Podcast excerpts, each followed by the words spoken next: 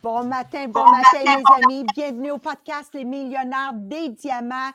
Et quel podcast que c'est pour moi.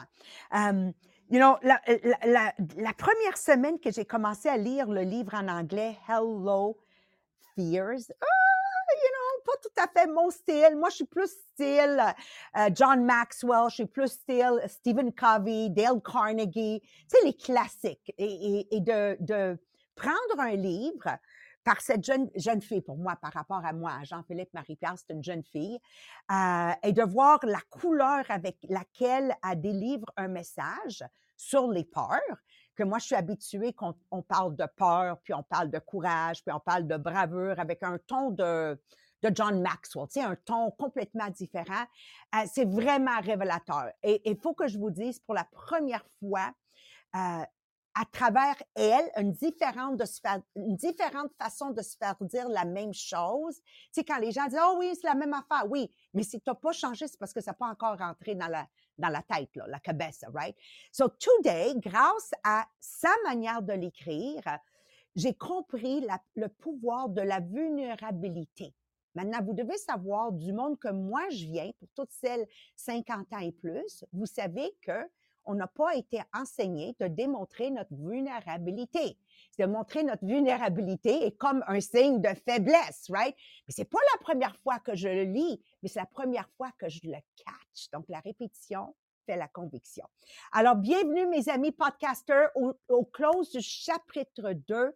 Puis, je vous souhaite vraiment de prendre un stylo puis un papier parce que pour moi, ça a été vraiment un segment captivant parce que ça parlait du pouvoir de la vulnérabilité. Mon Dieu que c'est long. Et que le, le leadership le plus authentique, c'est un leadership qui est mené, oui, par le courage, mais aussi avec la transparence sur sa vulnérabilité. Alors, pour moi, ça a été ah ah! Ris de la manière que je le dis, là, je prononce toutes les syllabes, OK? J'essaye. Je l'écris en gros, là. C'est bon? Alors, avant de euh, plonger dans le sujet, Marie-Pierre, euh, on va parler de notre concours. Moi, entre-temps, je veux que vous partagez, que vous partagez le podcast. Moi, j'écrivrai, si je serais vous, avez-vous peur d'être vulnérable? Point d'interrogation, partagez le podcast. Marie-Pierre, parle-nous du concours. Demain, on annonce les top 5 hein, contribuants? Oui. OK, j'ai hâte. OK, donc on a deux concours euh, en ce moment sur le groupe inspirationnel Les Millionnaires des Diamants sur Facebook. Donc, le premier concours qu'on a, c'est pour tout le monde qui contribue sur le groupe. Donc, soit en postant, soit en mettant une réaction, soit en commentant sur le groupe. Donc, chaque fois que vous publiez, que vous commentez, que vous mettez des réactions, vous gagnez comme des points pour être dans le top 5 des personnes qui vont contribuer le plus sur le groupe. Et notre top 5 à la fin du mois va se mériter le signet Les Millionnaires des Diamants. Donc, le signet qui va te permettre de jamais perdre ta page parce que tu as le clip qui tient vraiment dans ton livre, donc qui tombe pas quand tu ouvres ton livre. Ça, c'est le fun. Et tout le monde qui va avoir contribué durant le mois, vous êtes dans un tirage aussi pour gagner l'étui de téléphone Les Millionnaires des Diamants, toujours avec une citation inspirationnelle sur chacun des produits. Et là, le nouveau euh, défi, le nouveau concours qu'on a pour le mois de novembre, c'est pour tout le monde qui ajoute des nouveaux membres sur le groupe et pour tous les nouveaux membres aussi sur le groupe durant le mois de novembre, vous êtes dans un tirage à la fin du mois pour gagner la veste Les Millionnaires des Diamants. Encore une fois, toujours avec une citation qui vient avec pour garder les mots millionnaires, pour garder la vision à chaque fois que tu vas pouvoir le porter. Et vous allez même avoir toutes les options de couleurs pour choisir votre modèle que vous préférez. Ça, c'est ma partie préférée. Je vous, le jure, OK? Le, le je, je, je, suis avec de l'appeler le club, les millionnaires des diamants. Ah, j'adore, j'adore. Donc, juste avant que je vous laisse dans les mains de Jean-Philippe et Marie-Pierre, je veux qu'on réfléchisse un moment sur le pouvoir de cette notion de embrasser notre uniqueness, notre individualité, euh, nos, qualités individuelles, voilà, et de, de célébrer ce que nous sommes euh, ce que nous sommes et d'arrêter de vouloir être comme quelqu'un d'autre. Chacun de nous, on amène quelque chose d'extraordinaire à la table. Et c'est encore, je répète, pour moi, c'est notre vulnérabilité qui, va nous connecter, qui va nous connecter entre un être humain et un autre. Comme j'ai dit en anglais, je vais le dire en français, qu'on est pro-palestinien ou pro- euh, euh, euh, euh, israélien, qu'on est pro-cambodgien, parce que présentement, il y a cinq génocides qui se passent dans le monde. Cette vulnérabilité que, que nous voyons, que nous sentons, c'est qu'est-ce qui est en train de se, se unir? Et c'est ça qui va faire qu'un jour, ça va se régler. Euh, puis ça va se régler en nivelant toujours vers le haut. Donc, cette vulnérabilité est vraiment euh, la base, la base de leadership. Oui, le courage et la détermination font de nous des gens que, que les gens veulent aspirer, c'est sûr. Mais c'est notre vulnérabilité qui fait que je vous donnerai l'envie de réellement devenir plus, réellement bouger d'ici à votre prochaine étape. Donc, sans plus retarder, je vous laisse dans les mains de Jean-Philippe Jacques. Bon matin tout le monde! Alors oui, en fait, comment est-ce qu'on fait pour euh, accepter, en fait, cette responsabilité-là? OK? Donc, c'est ce, qui, c'est ce que je veux vous aider à comprendre, c'est que ici, là, même si dans votre tête, c'est pas aussi clair que ça, je veux vous dire, tout le monde ici est un influenceur. Donc, ce terme-là, influenceur, là, a été approprié dans les dernières années avec les réseaux sociaux par les célébrités. Ah, je suis un influenceur sur les réseaux sociaux, je suis une célébrité, donc, de la télévision. Donc, non, le terme influenceur, c'est pas uniquement ça que ça veut dire. Être un influenceur, c'est une personne qui a l'habilité d'influencer positivement le comportement et l'opinion des autres que ce soit en ligne ou que ce soit hors ligne. OK? Un des plus grands influenceurs qu'il y a eu sur cette terre-là, c'est Jésus. OK? L'Internet n'existait pas là, OK, il y a 2000 ans. Donc, ce qu'il faut comprendre, c'est cette influence-là. Et pour ceux, en fait, qui ne me croient pas, si vous nous avez suivi, Sylvain et moi, le lundi et le mardi dans le podcast, on a dit une des premières choses dans, ce, dans le livre Développer le leader en soi, que même les personnes les plus gênées vont influencer plus de 10 000 personnes au courant de leur vie. Donc oui, on est tous influenceurs. La seule différence, c'est qu'il y a des gens qui vont décider, OK, d'accepter et ils vont réaliser le pouvoir, en fait, qu'ils ont entre les mains et ils vont être intentionnels dans le but d'influencer les autres. C'est ce que Michel, l'auteur, a décidé de faire, c'est qu'elle a décidé de partager son savoir, ses pensées, ses idées, dans le but d'ajouter de la valeur et d'avoir un impact positif sur les gens. Donc, si vous aussi, que ce soit une passion ou que vous aimez pouvoir partager, vous aimez pouvoir donner des outils, démontrer des outils, partager des astuces, partager des stratégies, montrer votre perspective à vous, des manières de faire, savez-vous quoi? Vous êtes un influenceur. OK? Donc, acceptez ce titre-là. Quand on a un ami qui a fait des voyages puis qui vous dit, hey, quand tu vas aller à telle place, il faut que tu ailles à tel, tel, tel endroit. Donc, j'ai fait ça quand je suis allé en Italie, quand je suis allé en Islande aussi, des gens qui sont allés, je les ai écoutés, ils m'ont influencé dans mon voyage. Même chose si j'ai un ami qui est hyper techno, fine pointe de la technologie, je vais l'écouter, il va me partager ses trucs, ses astuces, il va en être passionné, il m'influence, je l'écoute. Même chose quand quelqu'un a du succès, succès monétaire, bâtir une entreprise, je vais l'écouter parce que il y a quelque chose à m'apprendre et il y a un passé de succès. Donc, il est une influence pour moi et je l'écoute. Ça, c'est ce qu'on appelle, dans le fond, le leadership au jour le jour. Donc, c'est des gens, OK, qui n'ont pas de titre, qui n'ont pas gagné de prix, OK, mais qui sont un influenceur dans notre vie de tous les jours. La seule différence, c'est qu'il y a des gens, des fois, OK, se disent, ah, mais moi, je j'ai pas cette capacité-là. Moi, en fait, j'ai rien à apporter aux gens. Je suis pas différent, je suis pas unique. Et c'est ce que je trouve qui est tellement merveilleux dans le MLM, dans le marketing de réseau, c'est que nos compagnies, OK, on donne cette voix-là aux gens. On leur donne cette voix-là, on leur prête ce statut d'influenceur-là, puis on leur dit, regarde, tu as quelque chose d'unique à apporter. Moi, je suis dans le domaine de la cuisine, donc j'ai pas d'enfants. J'ai grandi d'une famille qui m'a appris à manger, puis j'ai un chef cuisinier. Donc, clairement, ce que je vais apporter comme valeur va être très différent de ce que Marie-Pierre, elle, va apporter comme valeur. Donc, dans le même MLM, mais Marie-Pierre ne cuisinait pas avant, n'a pas d'enfant non plus, donc elle, elle a sa perspective, mais elle a une valeur à apporter aux gens.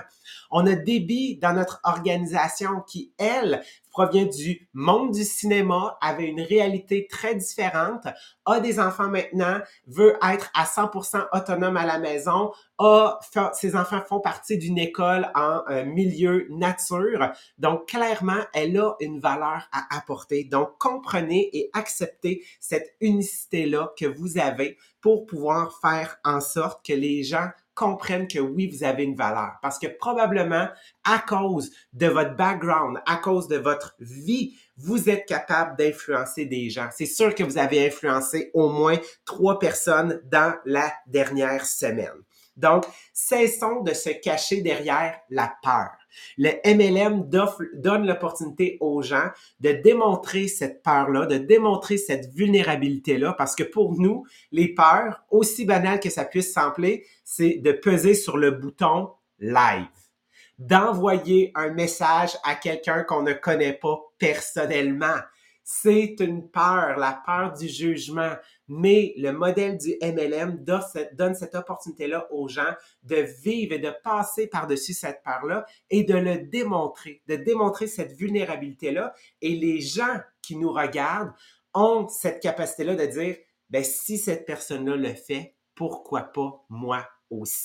Donc, de comprendre, d'accepter, OK, ce qui peut nous être offert, et c'est d'être capable de démontrer ces petits actes-là de courage, d'affronter nos peurs, de choisir de grandir. Et qu'est-ce qui va se passer? C'est que je vais être capable d'avoir beaucoup plus d'influence par mon exemple que par mes paroles. Parce que j'ai beau essayer de motiver quelqu'un, OK, de lui dire, tu sais, let's go, il faut que tu fonces, OK, mais c'est lorsque tu décides de prendre action, ça, ça, c'est ce qui va avoir le plus d'impact et c'est ça qui va t'identifier en tant que leader. Donc, d'accepter et de prendre cette voie-là. Et je sais, Marie-Pierre, elle, elle va nous apporter, vous allez voir, donc, la facette, donc, de comment, en tant que femme, on peut prendre cette responsabilité-là et décider, en fait, d'en faire quelque chose encore plus grand pour influencer les gens de notre entourage. Merci Jean-Philippe. Donc oui, on comprend que justement avec notre courage, avec les actions qu'on met, c'est que ça a un effet sur d'autres personnes, comme Jean-Philippe nous l'a dit, on influence d'autres personnes. Fait que ça crée un espèce de mouvement, dans le fond, autour de toi, de personnes qui ont du courage, puis des personnes qui vont se mettre en action. Mais quand on pense justement à ce type de mouvement-là, un des mouvements qu'on connaît beaucoup en ce moment, c'est le mouvement justement de donner du pouvoir, de redonner le pouvoir aux femmes mais si on recule quelques années en arrière, c'était pas quelque chose de tant mis en valeur. Parce que si on parlait de bravo, quand on parlait de courage, ben c'était associé à des rôles masculins.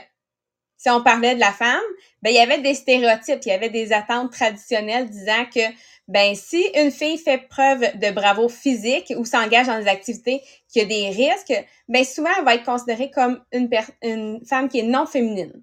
Donc, si tu voulais être féminine, ben non, tu n'allais pas vers des actions euh, de la bravoure physique ou de dire que la résilience émotionnelle, c'était quelque chose vraiment un très féminin, de dire que de gérer tes émotions pour bien prendre soin des autres autour de toi. Oui, maintenant, on le sait que c'est une forme de courage, mais c'est pas souvent reconnu comme tel. Même si on a du courage, même si on a de la bravoure, généralement, ça va quand même être associé aux hommes et non pas aux femmes. Donc, euh, de dire maintenant, c'est en train de changer de plus en plus parce que on, on a l'égalité des sexes qui s'en vient de plus en plus et de dire que chaque action que tu peux faire, ben ça donne la permission à d'autres de faire la même chose. Donc, dans le livre, elle nous raconte la semaine dernière l'histoire de la petite fille qui était sur le bord de sauter d'un haut, haut plongeon et qu'elle, elle avait peur. Mais la petite fille, elle avait peur aussi, mais elle a décidé qu'elle y allait pareil. Pouf, elle se lance. Fait ça lui a donné le courage de le faire. Donc, peu importe ton âge, si tu te mets en action, ben, tu donnes la permission à d'autres de faire la même chose, de pouvoir aller malgré les peurs. Donc, c'est pas de devenir quelqu'un sans peur, mais de pouvoir mettre les actions malgré ces peurs-là. Donc, euh, de dire, en tant que femme, ben, on va remettre en question ces stéréotypes-là. Donc, on va aider à briser le stéréotype qui dit que les filles elles sont remplies de peur, donc ils vont pas avoir le courage, ils vont pas avoir la bravoure de euh, mettre en action. Donc on va pouvoir remettre en question ces stéréotypes-là par notre action. On va pouvoir inspirer d'autres aussi. Donc euh, par tes actions, tu vas inspirer d'autres filles, d'autres jeunes femmes et ça va amener aussi sur d'autres générations. Donc tu peux être un modèle de courage pour oui, les gens qui t'entourent, mais aussi pour les générations futures. Donc, par tes actions, ça va faire un modèle qui va aller loin que ça. Donc, euh, oui, on peut faire plein de choses. Entre autres, être en action, ça veut dire de se défendre soi-même puis de défendre les autres. Donc, euh, s'il y a une injustice, de pouvoir dénoncer l'injustice, de pouvoir euh, justement défendre contre l'intimidation, la discrimination. Donc, de voir qu'est-ce qui est juste, même si des fois, c'est pas une, culture qui est populaire. Ça se peut que tu ailles à l'encontre de certains stéréotypes, justement, mais que de défendre toi-même, de pouvoir aussi poursuivre tes ambitions, pouvoir poursuivre tes rêves. Donc, des filles qui font preuve de courage en poursuivant des carrières où tu as de l'ambition, où tu as des grands rêves, ben généralement, ça va être quelque chose qui va être dominé par les hommes. Donc, de dire non, moi, je vais prendre ma place. Puis, encore une fois, ben ça va pouvoir démontrer qu'on est capable, peu importe, d'atteindre des objectifs personnels, de pouvoir aller vers nos rêves. Donc, de pouvoir aussi surmonter l'adversité. Donc, quand tu fais preuve à des défis de faire preuve de résilience, peu importe que ce soit côté personnel, que ce soit académique, professionnel. Donc, encore une fois, ça va être une forme de bravo, ça va être une forme de courage. Donc, ça va pouvoir démontrer aussi que tu es capable de surmonter des difficultés et, encore une fois, de pouvoir inspirer les autres autour de toi. De être justement cet exemple-là. Puis, être un exemple, c'est souvent en disant, je vais prendre un rôle où il y a du leadership. Donc, même si, généralement, les rôles de leadership sont pas pris par les femmes, mais de dire, moi, je vais prendre un rôle de leadership parce que par cette façon-là, je vais pouvoir euh, donner du pouvoir à d'autres personnes autour de moi, que ce soit des personnes proches ou des personnes plus loin, parce que tu deviens un exemple. Donc, euh, oui, on peut euh, faire preuve de courage, peu importe dans quelle situation qu'on est, parce que en ce moment, c'est vraiment en ce moment où ça se passe le plus, où il y a ce changement de tradition, de stéréotypes qu'on est en train de modifier. Donc, on va évaluer notre propre niveau de courage. Donc, peu importe ton background, on peut évaluer notre niveau de courage pour voir de où on est rendu maintenant et où est-ce que je vais pouvoir m'en aller. Donc, avec cinq questions, on va évaluer notre niveau de courage. Donc, numéro un, par rapport à faire face aux peurs. Donc, pense à un moment où tu avais peur de faire face à quelque chose. Est-ce que tu as été de l'avant? Puis comment tu as fait pour aller de l'avant? Comment tu t'es senti? avant, pendant, après cette expérience-là? Donc, exemple, pour moi, une des choses que je me souviens, aller faire du zipline. Fait quelque chose vraiment physique où avant, j'avais vraiment peur de le faire. Je l'ai pas laissé paraître. Et avant, j'étais vraiment stressée, j'avais peur. Mais pendant, j'étais vraiment excitée, j'étais vraiment contente de, le faire. Et après, j'étais tellement fière d'avoir passé par-dessus ma peur parce que ça m'a permis de faire d'autres activités de ce type-là par la suite. Donc, un moment précis que tu as fait, euh, fait face à une peur, ça a été quoi tes réactions? Numéro deux, de défendre tes propres croyances. Donc, est-ce que ça t'est déjà arrivé de défendre quelque chose que tu croyais, même s'il y avait d'autres personnes autour de toi qui y croyaient pas vraiment? C'était pas la croyance populaire. Donc, euh, que ça aurait pu conduire à des critiques, des conflits, puis comment vous avez géré la situation? Donc, euh, pour tous ceux qui sont dans un MLM, nécessairement, quand vous avez annoncé que vous avez commencé un MLM, ça devait pas être une croyance vraiment populaire autour de toi que oui, oui, tu commences un MLM, c'est sûr que tu vas être en succès. c'est sûr que non. Donc, il a fallu que tu fasses, fasses preuve de courage et que tu gères la situation.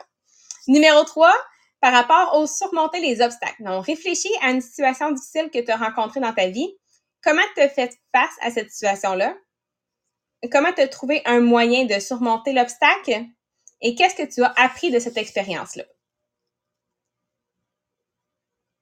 Numéro 4, par rapport à embrasser le changement. Donc, euh, si tu considères un changement important que tu as été confronté dans ta vie, comment tu as abordé ce changement-là? Est-ce que tu as adopté le changement volontairement? Est-ce que tu as résisté un moment? Puis ça a été quoi le résultat? C'est pour tout le monde, je pense que dans les dernières années, on a tous eu à faire des changements dans notre travail avec le COVID qui est arrivé. C'est sûr que tout le monde a dû faire face à des changements. Donc, comment vous avez adopté ces changements-là? Et numéro 5, par rapport à aider les autres. Donc, si tu penses à un moment où euh, quelqu'un d'autre est en difficulté, il avait besoin d'aide, est-ce que vous étiez toujours prêt à intervenir pour aider, même si des fois peut-être c'était gênant ou peut-être que c'était risqué? Donc, qu'est-ce que vous avez ressenti à l'idée d'aider d'autres personnes? Donc, en répondant à ces cinq questions-là, ça vous donne une idée de ton propre niveau de courage, de ton propre niveau de bravoure et de voir où tu peux t'en aller aussi.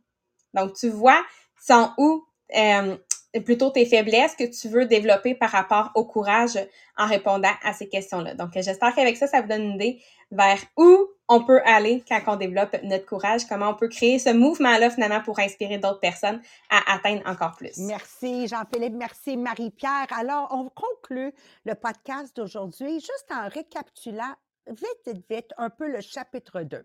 Alors, la peur est une partie fondamentale de chaque être humain. Il n'y a pas un être humain qui doesn't experience, qui n'a pas cette expérience de peur. Mais c'est le courage qui nous donne le pouvoir de surmonter la peur.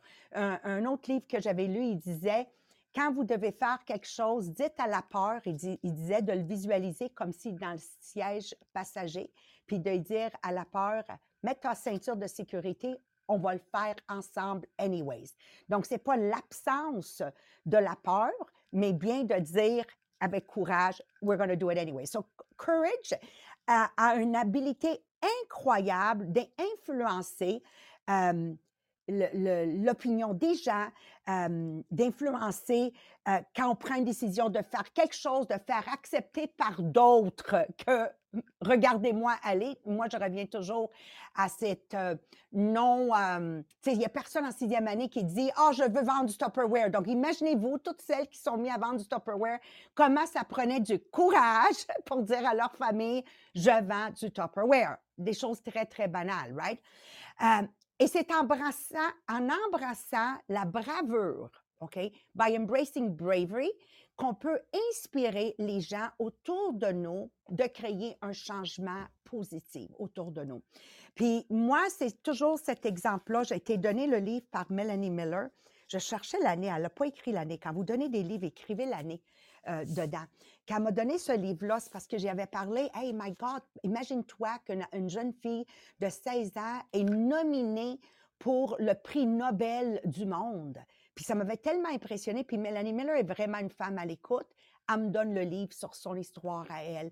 Puis c'est une jeune, une jeune fille, euh, Malala, qui a, eu beaucoup d'adversité. Tu sais, on l'a tiré dans le visage parce qu'elle voulait... Euh, euh, she was an advocate pour l'éducation féminine. Mais tu sais, c'est pas vraiment qu'est-ce qu'elle a fait, mais le courage que ça prenait, la bravoure que ça prenait pour avoir le courage pour surmonter cette peur et il risque de me tuer. Bon, alors à chaque fois que vous avez peur de quelque chose, là, on est loin d'être euh, Malala, right? Donc, pourquoi je m'accroche à des symboles pareils?